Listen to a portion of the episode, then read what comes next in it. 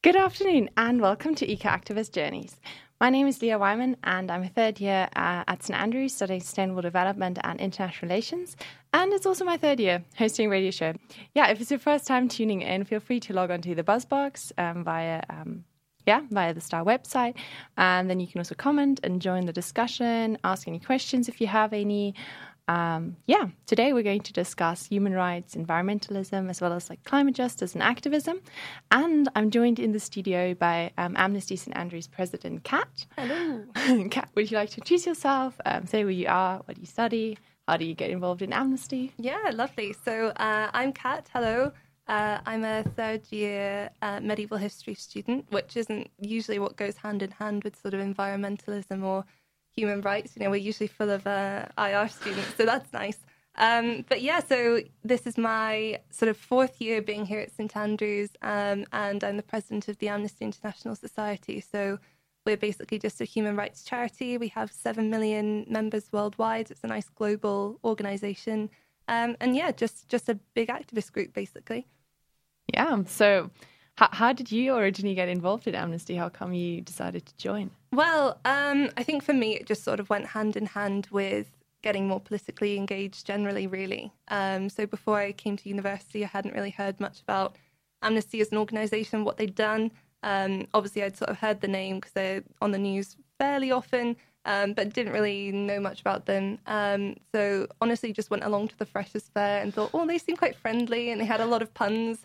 Um, and he described it as sort of joining the famnesty. And I was like, well, that's good enough for me.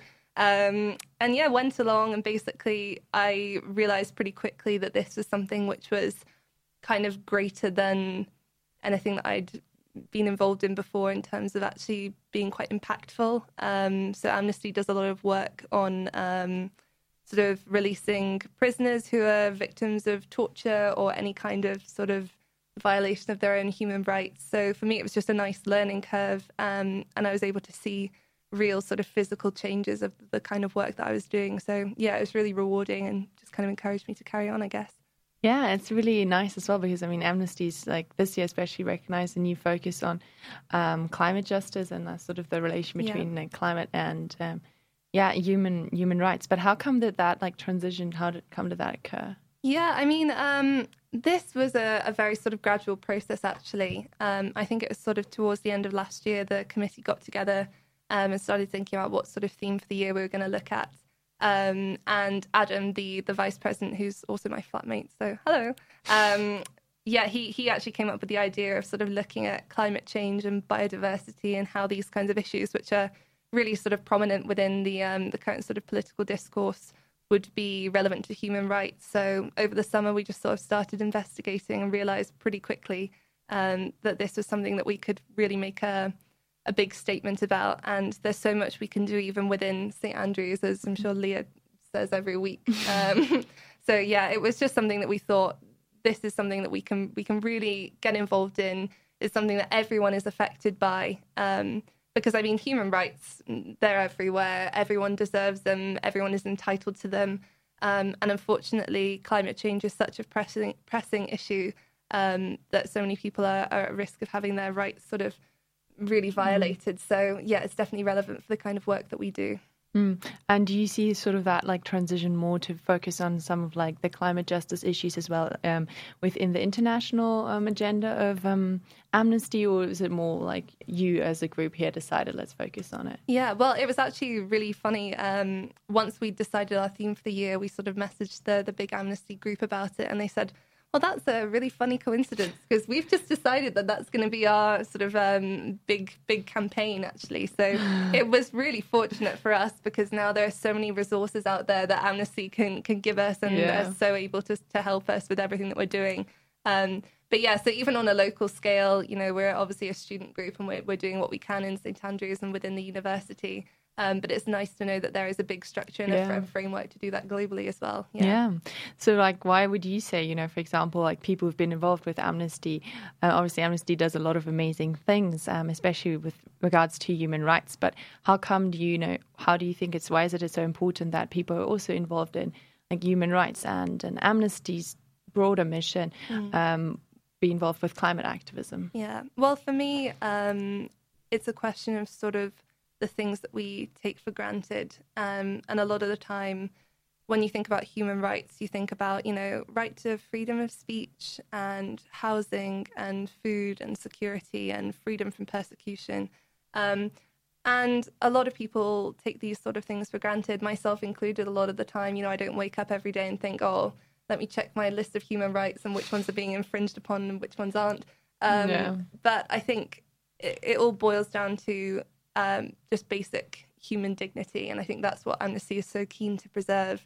Um, so, you know, just from a sort of empathetic level, if you're if you have the the position to make a change and spend hours volunteering or do what you can, and I think everyone has a kind of obligation to do so.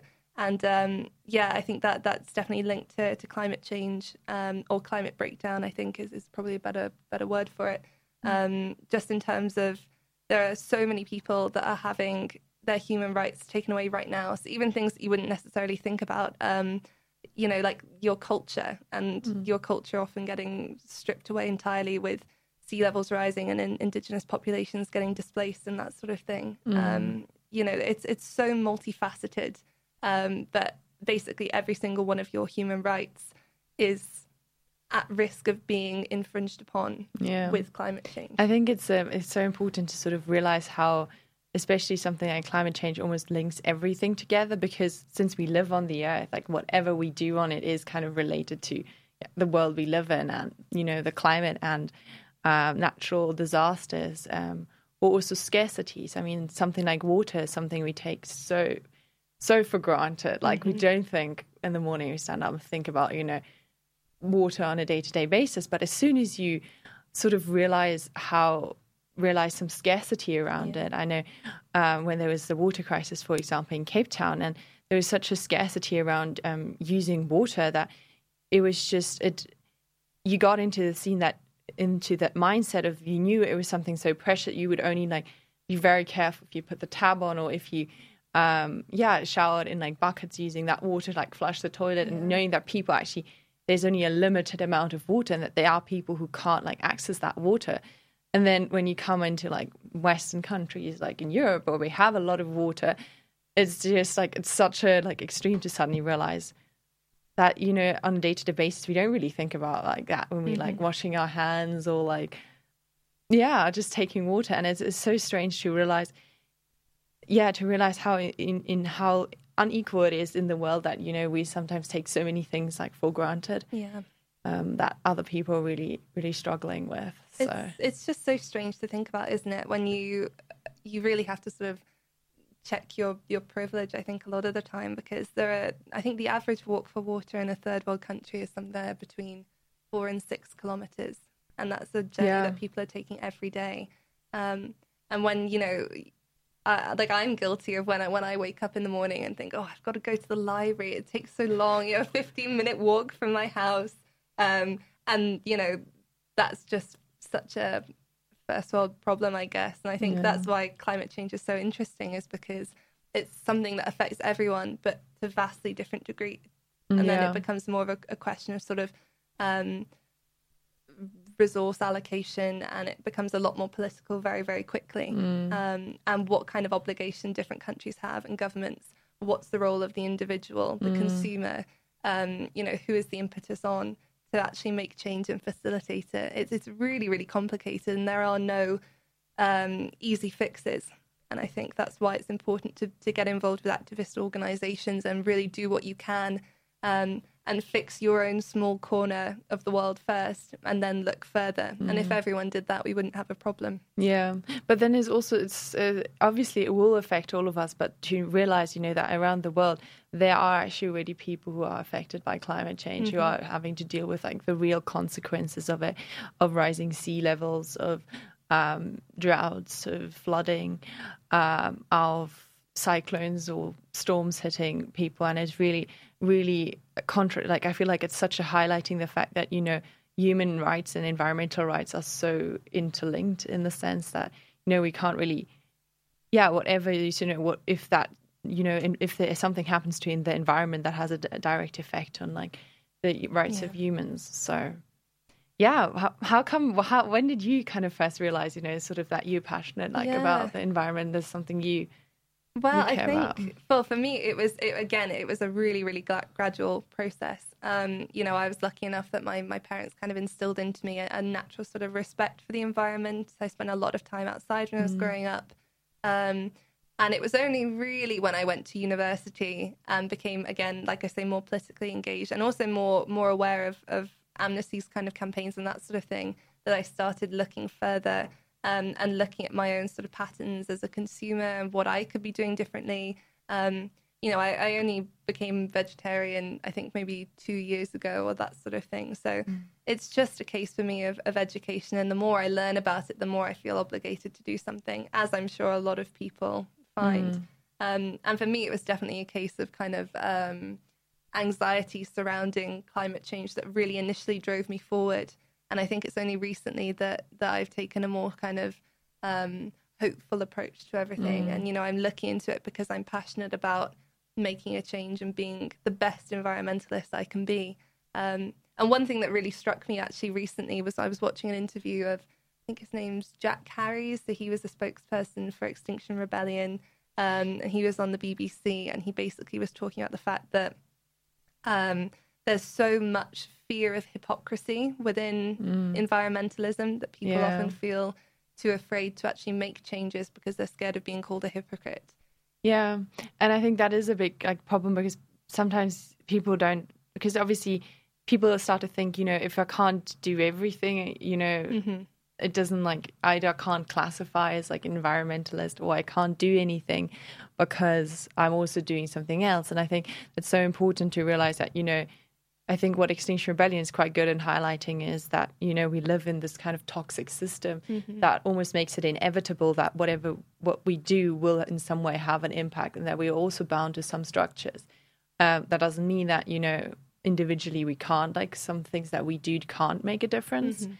Um, I think it would be wrong to just say, oh, well, the government needs to change. We don't need to do anything because I feel like as a society, we also need to be able to say, okay, we're actually ready for these changes Yeah. and we like ready to have lifestyle changes that are going to be quite massive. Um, but then at the same time, also saying, you know, yeah, just just not like having that judgmental um, aspect behind it.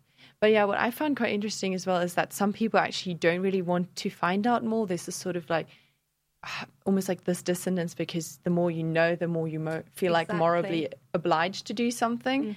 But then some people really just don't want to know and don't want to know how like severe it actually is. Yeah, I mean, it's the same thing for me. You know, I, I'd been hearing all my sort of vegan friends talking for a really long time about the um, the documentary called Cowspiracy, and I was petrified to watch it because you know I'm a I'm a vegetarian. I'm not a vegan. I thought to myself, oh God, if I if I commit to, to watching this, then I, I'm just going to have to be vegan. I don't know if I'm ready to to make that step up. Um, so even on a minor level, I think even people that are that are really interested and passionate about something Yeah. only have so much they can they can give, and I think it is such a systemic problem. You know, it's something that the the government does need to fix. So I think for me, it's just a, a question of basic supply and demand. Um, if enough people are showing that there is a demand for change, um, then the, the government has a Yeah. duty to supply it in the same way that you know a consumer, if they go to the supermarket and and buy all sort of vegetarian or, or vegan products, and they're they're increasing demand for them, and that creates a gradual change. Yeah, I think uh, yes, I think that is important. While at the same time,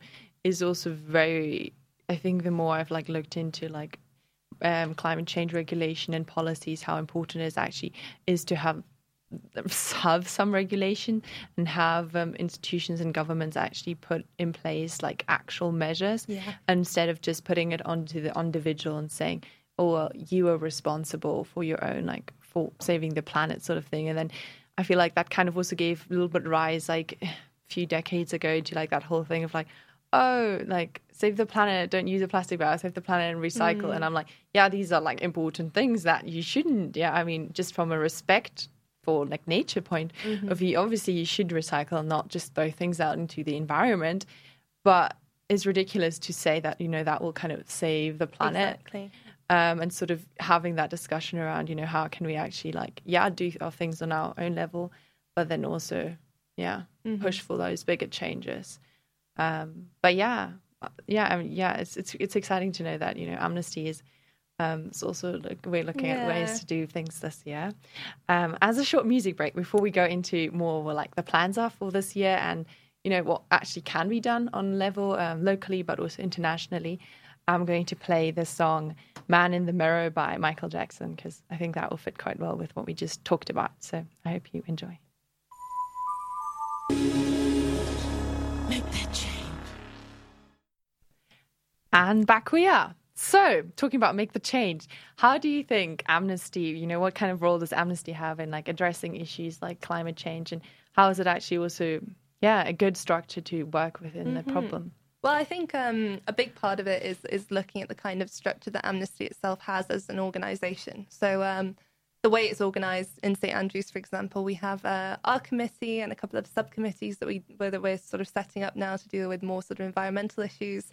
Um, but we're part of a, a bigger group called the um, the Student Action Network. There's I think maybe 60 mm. different universities which have Amnesty groups. So we all work together. That feeds back into Amnesty, the bigger organisation. Um, and so it's it's very much a sort of uh, integration between like small groups, local groups, um, and the big sort of charity itself as we know it. So it's really useful in a way having this sort of framework already in place because it means that issues which which come up um, sort of globally, you're able to to distribute really quickly and really effectively. Um, and I think one of the ways that Amnesty works a lot of the time is to do with short term campaigning. Um, so, in terms of setting goals and that sort of thing, I think it's often useful with environmentalism to have have short term goals which are achievable and, and building upon this and, and building a gradual movement. Um, so I think Amnesty itself, the, the framework it already has, it is very well um, suited to environmental activism. I think it's just a case of sort of gradually changing um, opinions towards environmentalism and making those who have been part of Amnesty for sort of 40 years or so who have, who have always been involved with this kind of traditional aspect, which is, you know, um, helping people who have been persecuted or helping asylum seekers, that sort of thing, um, and changing their attitudes to look towards more sort of longer term kind of issues that maybe mm. you don't initially realize are part of human rights.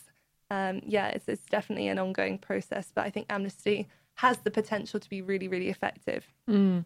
I think it's also um, so important to actually like have goals that you know and campaigns that are working on um, what is happening right now and working on how can we create a change like immediately right now as well as that fitting into the broader framework and how can we cause a systematic change you know on a bigger level um, and yeah i think we were um, just speaking about how um, especially with um, you know some of the climate targets and goals um, are often set on quite long term measures of within 10 or 20 or 30 years. And uh, I mean, even within yeah, even within five years, there's this like danger with um, in politics. You know, um, politicians are re-elected. You know, parties are on a rotating basis mm-hmm. often as well, um, and how to actually ingrain those sort of values into the system. That you know, just to the next leader, that not all of that work is like cut down again. Yeah. And I think that's a real challenge within environmental governance on the global yeah. sector. I think it's a really, really difficult balancing act, um, looking at sort of setting goals which are ambitious but also um, achievable. And so for me, the biggest the biggest question is um, net zero uh, carbon emissions by 2025. I think even though the UK government has declared a climate emergency, we're seeing very, very little going towards this goal. Um, and mm. I don't know if that's a case of transparency or if maybe they're preoccupied with other things like Brexit. um, but we won't get into that. Um, I think, yeah, it's difficult because I'm not sure currently if 2025 is a realistic target.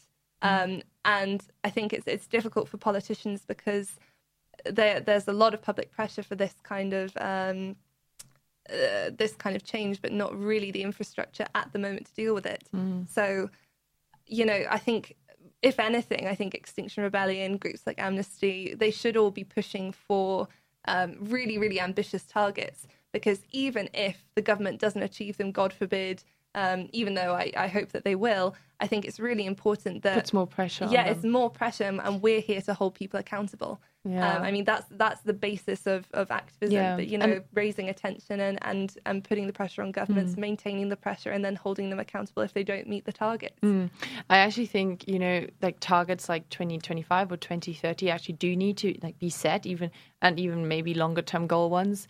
I mean, that's already longer term, but um, actually also having targets within like terms of office mm-hmm. of leaders, because that way you can actually hold them accountable for what they need to do rather than just then passing it on to someone yeah. else again and then passing it on and then in the last year being like oh well it was just way too little time and i think especially the whole concept around time so uh, sometimes it frustrates me a bit because obviously yeah we do have to have such major changes at the moment and that is difficult in the current structure but also like this is an issue it's been known about for so long. Mm-hmm. like targets been set for 2020 like i mean i don't know how many of these targets we're reaching for next year. They've just been pushed out 2030 and it's pushed out again. And um, it's just been a problem of that it's not like actually been um, worked on. And that's why i think setting actual goals is so important together with um, yeah with like emergency like emergency yeah. declarations nevertheless, I do think it's so important because, like, if you say it's an emergency, you're actually also supposed to, um, you know, yeah. act on it as if it is an emergency, uh, which makes me wonder why, you know, I mean, obviously, there's like crit- some criticism around like, oh well, what's the point of like carrying an emergency, climate emergency? Like everyone knows it's a climate emergency. Mm-hmm. It's like, well, yes, but if you declare it that means you recognize you have the responsibility to exactly. do something now mm-hmm. which is why i think it's like a really like hugely frustrating from like university perspective that you know the university of st andrews is not taking a stance on and I, I am calling them out here uh, taking Sally a stance on we're coming also uh, many of the, you know senior in the senior management i i don't know exactly where you know what the pressure point is of mm-hmm. why why they're not doing it. Um, and it's strange because obviously we did the petition yeah. um, which got like a lot of signatures 1700 i think in total. And yeah. i think it's it's even got a bit more um, of people signed up later as well and then there was this you know this promise of like yeah we're discussing it we're doing it and then i mean i just found out this week as well that it's probably something that it's just being pushed on under again for not being done. Mm-hmm. And that's just so hugely frustrating um, because, yeah, I understand like the whole thing. Oh, it's not about declaring, it's finding solutions. I'm like, yes, yeah, sure. I'm all for finding solutions. We need to find solutions, but we also need to like actually take the commitment publicly and say we're declaring this so that we can take steps. I think it's weird as well. Like I don't know if the university actually commented on the the strike action at all. Did they release any kind of official statements? I mean, oh, to, to they, my knowledge. Um, yeah, they did. They did um, speak about um, the the line in the sand and the strike, mm-hmm. and they did like like publish like their support of it um, on their website as well. But um, which also, yeah, it kind of confuses me as well that now, um, even though I mean I do recognize that as a university we do do a lot of environmental things, mm-hmm. but at the same time we're not perfect by any by any means, and, and, our sustainability rating among universities is is pretty far down. Like there's mm-hmm. so many universities in the UK that are a lot higher. And I mean, it's great that we've obviously as a university got like you know that new like declare like yeah. thing about you know we're the best university the UK. I don't know which, yeah, and stuff like that. But from you know from what perspective you know you know have obviously we're missing sort of a sustainability mm-hmm. target as well and I think we have such an opportunity to actually do so because we're such a small town. Mm-hmm. I think we have such an opportunity to become leaders in like climate action. Yeah, and there's so much that, that we can be doing here as well. And I mean, this is one thing that we've been working together with this year in regards to Amnesty um, and lots of other environmental groups. Um, you know, we've we've really just got to collaborate, and, and I think it, it's it's to do with again setting realistic goals, doing doing what we can, um, and and just making the university really pushing them to be more transparent about what they're doing. Um, I think that's one of the the biggest problems is there's so much going on behind the scenes um, that that's really sort of make or break for the university's environmental policy, like the Kenly wind farm, which I'm sure mm. we'll, we'll talk about in more detail. Yeah, yeah, maybe we can we can also talk about because obviously we want to sort of talk about you know what we can do locally uh, maybe broadening that out. You know what mm-hmm. what can be locally done in general, but um, I think actually starting with what you can do here or like wherever like you are is, is so important because it does have an effect on like the broader world. I mean, our air pollution, what we do here, is affecting sea levels and ice caps melting somewhere else. Yeah. So to say that you know we can't do something here because the other people doing is something is a bit of ridiculous because otherwise everyone's always going to be like oh but there's someone else doing even worse things than us. I mean that's that's just ridiculous. Yeah. nothing's going to get done if like that sort of mindset. Finger pointing yeah. Yeah. It's it's just a problem with the discourse in general isn't it really? Yeah. And i feel like that's a big problem with environmental like discourse as well because mm-hmm. there's always like well but they aren't doing anything. Why should we do something? sort of thing. And i'm like it's such a it's such a weird thing to say as well because I mean through addressing environmental issues you're also addressing human rights issues you're also address, addressing equity and other things you know? Yeah. So you, it's just addresses so many things about how as a society we could be could be evolving into something yeah. better. It's just horrible to think about the fact that there are people literally dying everywhere. Um, you know i think the what was the number? Between 2030 and 2050 you know, there are estimated millions and millions of people that are going to be dying each year just because of climate change. Mm. Um, and instead, when governments are talking about these kinds of problems, they're not humanizing people. They're looking mm, at it from numbers, a perspective yeah. of numbers. You know, this is how much money um, it would take. You know, this is how how our, our economy would suffer if we switched to renewables. We don't have the infrastructure for reforestation all these kinds of weird debates going on, which which take away from the main issue, and, and that's people. And the the job of a government, the same with the the university, really mm. is to represent its, it's people. Its yeah. people. And the thing with with St Andrews as well, just bringing it back to local activism, is we are essentially the university's customers. You know, mm. we pay to use the facilities. Well, a lot of us do, mm. uh, not the Scottish students. Um, um, but you know, we we need to be represented by the body that we're that we're paying to to be a part of, and I think the government, in the same way that the university, they they have a duty to to listen to pop, popular pressure and, and big movements. So the more we make our voices heard here, that's basically the best thing that we can do. Mm. Um, and starting at university level, that's a really, really good starting point. Um, and if we can get St Andrews, the university, to declare climate emergency, that's one more university in the UK, which means other universities yeah. are going to be pressured to do the same. And it's just a big kind of domino effect. Yeah, that's and I think also backing for. that up with, you know, with actual targets and mm-hmm. with discussing about like what can we actually do, not just saying, oh, there's a problem, but also saying we recognize there's like a critical problem and we need to do something. Mm-hmm. Um, uh, I was also want to say about um, yeah about the just the the, the systems of um of us pushing for change is um ah oh, it slipped my mind. But uh, it's um yeah it's just so important to look at you know those um those those ways that we can like locally have an impact that has like a broader effect. Mm-hmm. and we always need leaders. And if some place starts doing really great things that is inspiring for other places to be like oh well they did it. Yeah. We did it. Oh, yeah. What I wanted to say is at the moment, I feel like governments and even institutions are to a large extent actually not serving the people that they ha- should be serving. You know, government mm-hmm. should be mm-hmm. serving its citizens. Um, institutions should, yeah, universities should be serving, you know, um, yeah, also also our interest and our future interest, especially for universities, because you know they're preparing us for our future, and I feel like that responsibility includes actually making sure we have a future. Yeah, yeah. Um, and at the moment, it's actually only serving a lot of um, yeah, um, industri- industri- industrial like interest um, and um, profits and money, mm-hmm. and in the end of the day, you know, none of us like will be able to eat money if there's nothing else left. So and what does money grow on? Trees. Yeah, yeah we're not going to be many of those left at the rate we're going. So yeah, yeah, it's strange as well. Um, uh, it just reminds me of a quote. Um, and someone once sent me about like imagine if trees gave off wi-fi signals imagine how many trees we'd be planting it's such a sad fact oh, it's just the the priorities at the moment are yeah kind of skewed i think it's important to, to think about what we what we can actually doing. So in terms of St Andrews, yeah, for example, um, you know, Amnesty has a number of kind of campaigns that we're pushing for. So this semester, the biggest one that we're we're wanting to focus on is the Kenly wind farm.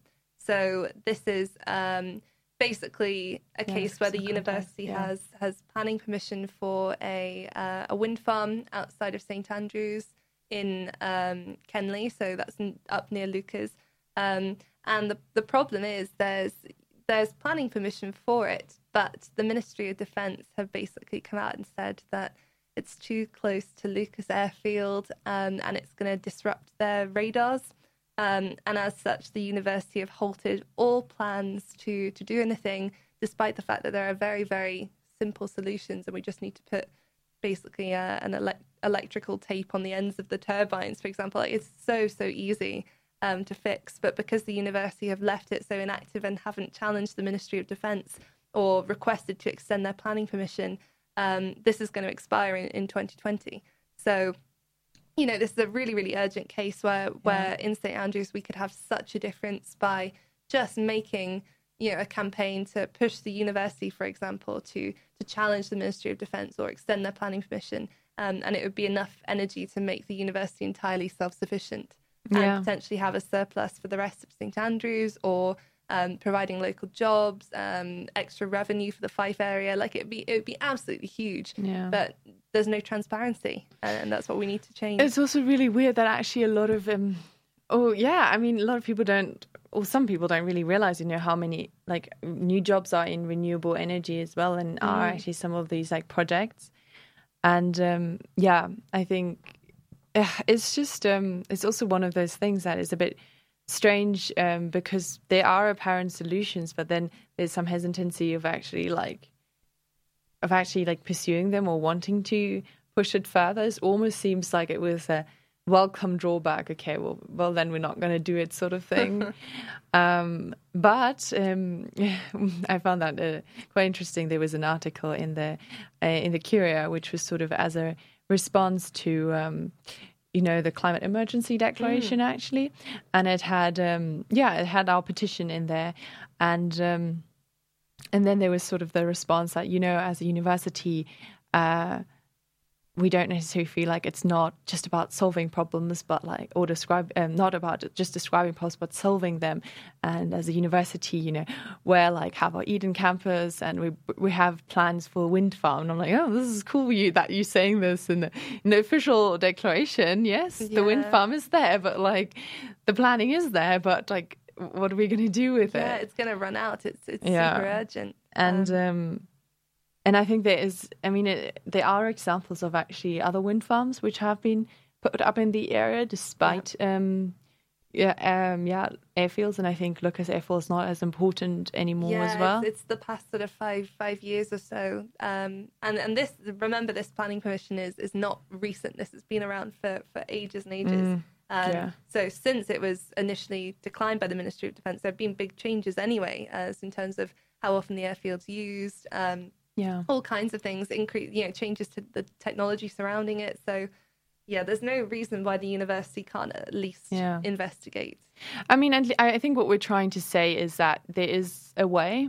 and i think you can't just you can't say give you can't have no for an answer mm-hmm. i always think like no is like okay next opportunity sort yeah, of thing yeah, yeah. And, um, because there are ways and especially in this case there are actually there is actually evidence that it can be um, can be pushed further. It is a bit of a yeah. Sometimes it is a bit frustrating, you know, that there's so much um, that we students have to put as pressure behind it mm-hmm. um, because yeah, sure, we want to help and we want to ensure that we have a future as well, but necessarily like it just feel you know, it just as that as like an extra thing that, you know, is put yeah. onto us as a pressure as well. It'd be nice if the university were a bit more proactive. Yeah. Um, and I think again that, that that's another reason why it's important to be part of an activist group, whichever form it takes. Yeah. Because the more active you are, um, the more the university is going to get used to the yeah. fact that, that these are changes that people want to happen. So you know, we're not going to have to do as much. So yeah. more time for essays.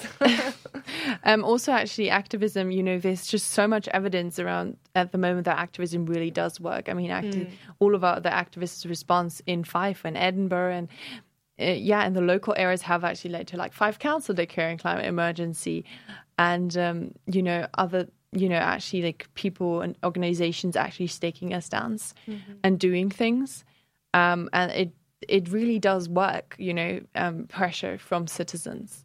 Um, I mean, we just need to show that this is something that we want and that we want to push forward, and um, that there's always a way. And I think, especially with like local project projects like this it's important to I feel like it's almost a good way if if you can't stand about things, like rather than just like being depressed or not doing anything and yeah. not wanting to think about it, actually getting proactive and doing something about it because that's also going to feel mm-hmm. like empowering. Yeah, and I found level. personally, like my mental health has, has gone way up since my involvement with Amnesty because I've gone from being very kind of despairing and disenfranchised and not really knowing how to use my voice. You know, it's one thing, one person sending a, les- a letter to their politician. Uh, it's another thing entirely to um, to you know, be part of a big movement where everyone's getting together, shares the same concerns, and even just like on a sort of St Andrews level, having the opportunity to meet up with people who have the same concerns as you do and, and care the same amount mm. is so refreshing um, yeah, because you're not alone. It's usually empowering to realize that like how other people are actually also caring and wanting to do something. Yeah. And if you're that person who also cares and who actually also is committed to doing something, you know, that has a massive impact on the people around you or the people within the movement itself to mm-hmm. actually like inspire each other to do more. Um, but yeah, maybe what what are the other things that we're looking at? Yeah, I mean, we year? have we have so much on. I mean, we've done so much already, um, and so the main thing that we're doing this year is our um, weekly discussion settings. So um, every Tuesday, half past six, at the rule, we all get together and we have usually a presentation. Um, first, we collaborate with other societies. Um, so, for example, we've done a, a session on climate justice. We've had sessions on climate reparations. Um, so every week we have a slightly different topic. Um, so next week, for example, we've got a, an arts and activism. So we're mm. collaborating mm. with Inklight to look at um, kind of empowering yourself through other mediums like art and poetry. Um, so that's one thing. Um, but we also have big campaigns coming up too. So um, we've also got uh, a big push against fast fashion. So in second mm. semester, we're going to be having a fashion show, which is all sustainable fashion and kind of tongue in cheek and kind of satirical. Um, but that should be super, super fun. Um, and as well as that, another sort of campaign to look at water instability. Um, a lot of people don't think that the water crisis is something we have to worry about in Scotland in particular because mm. it's so wet, um, without realizing that there are, it's much more of a complex issue. So, for example, you've got the amount of energy it takes to clean water and convert water and you know saving water is important wherever you are even if you think that you have tons of it so yeah it's it's all just very... raising awareness mm-hmm. about it as well yeah. like actually making people aware that you know behind these problems there are real people real livelihoods mm-hmm. with like real suffering yeah and um, you know as a as a human fellow human being we have a responsibility to sort of address that yeah definitely so it's it's a lot of it is centered around education and raising awareness but yeah, we're we're really looking to setting very um, logistical kind of concrete plans for what we want to change in St Andrews. So yeah, stay up to date with us. On, yeah, on get get involved. get involved. Yeah, um, I think. Yeah, that I think that's one of actually the most important lessons. Like I've never got involved in anything like regretted it afterwards. If it's something mm. you know that is for a cause that is good and if you care about something and you're willing to put in you know the effort that is just it's like it can, it's so empowering especially if you're with groups of people who are also really passionate about doing something. I think that's also hugely important. Yeah. Um but yeah it's very it's very good to know that you know um you know there are actual steps we as citizens and even as students can take to actually make a real difference. I mean what a difference would that make if we as students now could have an impact on how people in St Andrews in a few in yeah. 10 years or something will be able to like have electricity that is fully renewable or live you know have sort of um, campaigns and initiatives where um, can you can you can have a student sort of a student experience that is net net net carbon. Mm-hmm. I mean, even things like carbon capture and like tree planting and things like that. This is something you know I think as a university could also really yeah. look into. Some amnesty trees, amnesty. yeah, I mean, look out for this. There's been a discuss. There's been discussion actually um, on having. Um, having a tree planting project in St Andrews, and actually everyone who comes to university having trees for every mm-hmm. person planted, and also for to address you know trips and um, research that is like tree research trips that are taken, yeah. things like flight, to offset them with like tree planting and locally. And I mean that would be such feel like something so cool if you go and like plant yeah. a tree. And it's such a lasting a lasting impact yeah, well. You I know mean, you have your tree yeah. in like in, in Scotland. It's just nice know. as well, like when you think about these kind of campaigns that we're pushing for are very short term. You know, it's it's it's not like um it shouldn't take years and years and years to get the university to, to listen to us. But the impacts that we'd be having would be so long lasting it to me just seems like one of the most worthy things you can do as a, as a local activist. You know, yeah. Doing something which isn't going to take up so so much of your time that is going to you know last for generations. Like putting these foundations in place. Yeah. Um, it's really important. I think it's really about like having active hope. Mm-hmm. So hope, but like in an active way, so that you so you can see that something good can come out of what you can like put your effort in. Yeah. And I think even in St Andrews, even like now, I mean, compared to last year, there's so many more people already involved in environmentalism. Yeah. But even that, you know, even that we can grow so much more if as if like the university as a university students, I feel like almost all yeah, all of us should care about yeah about environment because we care about our future. Otherwise, we wouldn't be studying here so hard for a future. You know, we, you know, so it, it, just makes sense to care mm-hmm. in some way about creating a better future or actually ensuring that we have yeah. a future.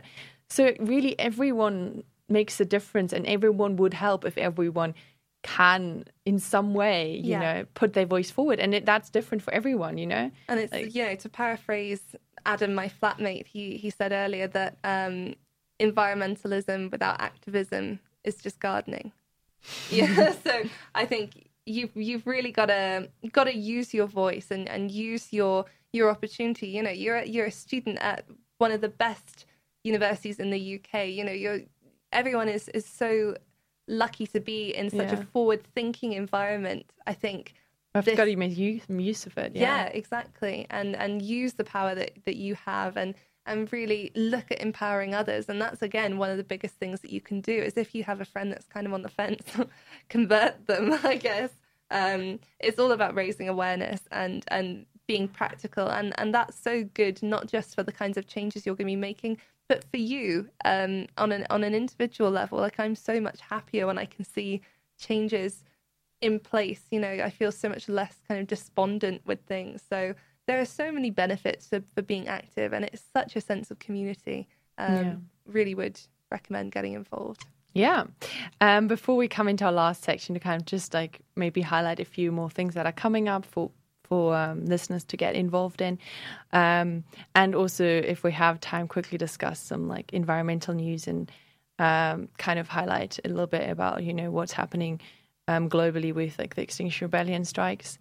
Um, but so because we still have we still have um, yeah I want to have like a little bit of a conclusion as well um, around because it's just there's so many things and realizing you know how environmentalism really links all of the social justice issues together. Yes. Um, yeah, I don't know. You yeah, want to say something mean, about that as well? Um, one of the the biggest things that we talked about um, a couple of weeks ago at one of our discussion nights was the a real sort of intersectionality of human rights when it comes to social justice. So when you think about climate change and how it's related to human rights, um, obviously you get initial kind of things like, um, you know, people drowning and dying and their health getting, you know, impacted. Um, but it's often easy to forget things like um, the kind of gender issues and race issues within climate discourse. So, um, you know, it's it's women who are going to be most affected mm. by climate change. Um, yeah, the people who've actually been like um, pushed to the sidelines mm-hmm. the most, like, are actually the one of the, the groups that are the most, um, yeah, the most vulnerable yeah. groups and real sort of marginalized yeah. communities too. Um, so um, you know, Black African Americans, you know, in in the US are um, going to be impacted the most because um, they the live US, in yeah. yeah. in the in the areas where um, you know they're they're living on the front lines essentially of these kind of, of places. So yeah, all um, indigenous communities, indigenous in communities getting displaced. Um, so yeah, there's there's far more to um, and in women especially yeah. like if we're talking of things like water like the women are the ones who often have to collect water and who have to walk longer ways to get water. Yeah, women are the ones that give up their food first um, yeah. when their families are starving. Women are the ones that have to provide the healthcare. Um, you know, when people are getting malaria because there's more water around mm. and that sort of thing. So it's really, really complicated, but important to to uh, always bring it back to a human level. Um, so if you're a feminist or uh, you know that sort of thing, then yeah, it relates. Yeah, it definitely relates. Yeah. Um, anyway, because I'm really conscious that we um, we, are having uh, we, it's the end of the show and has, we have a next show coming up.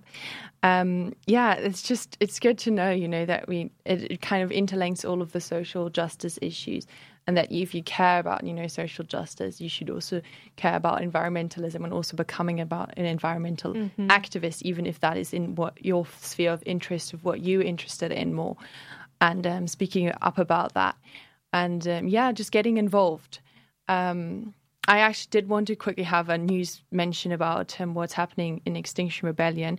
However, um, I think for the time being, it's good um, to I think to inform to to just say because um, it's the end of the show to just say, you know, re, um, research more about it because I know there's a lot of media misinformation about, you know, what Extinction Rebellion is doing and what they are um, why they're doing what they're doing and sort of saying extremist um, views about them. Um, and really realizing, you know, that how is actually highlighting our situation, um, the critical point at our situation, actually the point how very little action has been taken on a on a um, on a governmental level and um, how actually we as um, citizens can do things to mm-hmm. to make an impact. Um, so yeah, I just take a little encouragement to actually go and research more about it yeah. Um, and research, you know, what it kind of means. Um, but yeah, just I mean, our overall message is just to you know get involved and um, yeah, get involved with if you're in St Andrews, get involved with the local groups, with Amnesty. Mm-hmm and or with other groups, you know, depending on what you're interested in, what area of environmentalism yeah. you're interested in, um, to sort of yeah get your voice heard. Um, but yeah, thank you so much, Kat, for joining me today for the radio show. It's been a lot of fun. Um, I hope we can have another discussion sometime soon because there's still so many topics yeah. that we can discuss. Um, maybe some more people from Amnesty can yeah, join well, next time as well. Having me. It's been lovely. Um, but yeah, thank you for um, for everyone who's tuned in um, yeah, for any further questions or to keep up to date as well with um, my future radio shows, you can follow my Facebook page, which is at Eco Activist Journeys. Um, yeah, or Instagram at Eco Activist Journeys as well. But yes, thank you for listening, and I hope you enjoyed. Have a wonderful day.